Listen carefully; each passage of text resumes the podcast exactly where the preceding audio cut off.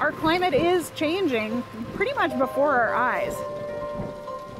More extreme heat events, more extreme drought events, heavy rainfall events, extreme storms, all of these things become stressors on our trees. So it is a challenging life to be a tree.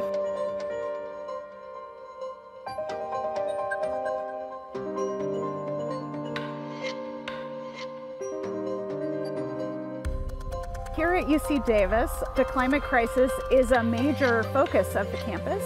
I'm curious, have it, any of you ever planted a tree before? We are the stewards for the 20,000 trees of the campus. Many of the trees that we have planted on this campus were planted many, many decades ago.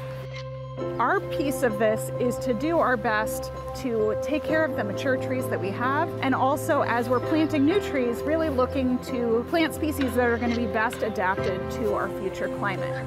There are amazing plant scientists working at UC Davis studying urban forest diversity, heat islands in urban places, and looking at what are the best strategies, tools, plants, approaches for how to have a thriving urban canopy into the future.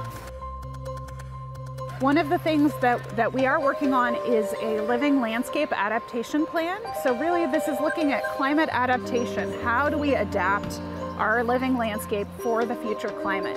This urban tree stewardship, learning by leading internship, is playing a key role in that. The students learn how to plant trees and then they can go forth and lead volunteer teams to plant even more trees. So far this year, our Urban Tree Stewardship Internship Program has planted 150 trees on this campus. These trees are, are very special. They are trees that we collected from the wild in west and central Texas. It's a great place for us to look for species that meet these characteristics it's because these trees tend to be uh, drought tolerant. They're able to um, sustain like really acidic soils, um, monsoon weathers, um, drastic weather changes. Our goal with this is to see how these trees survive in the Davis climate with the Davis soils. It's really important, especially on a bike path like this, to just have shade in summertime. If we want to maintain the shade and the benefits that trees provide, we need to start now. The best time to plant a tree was 20 years ago. The second best time is right now. So that's why we're planting trees today.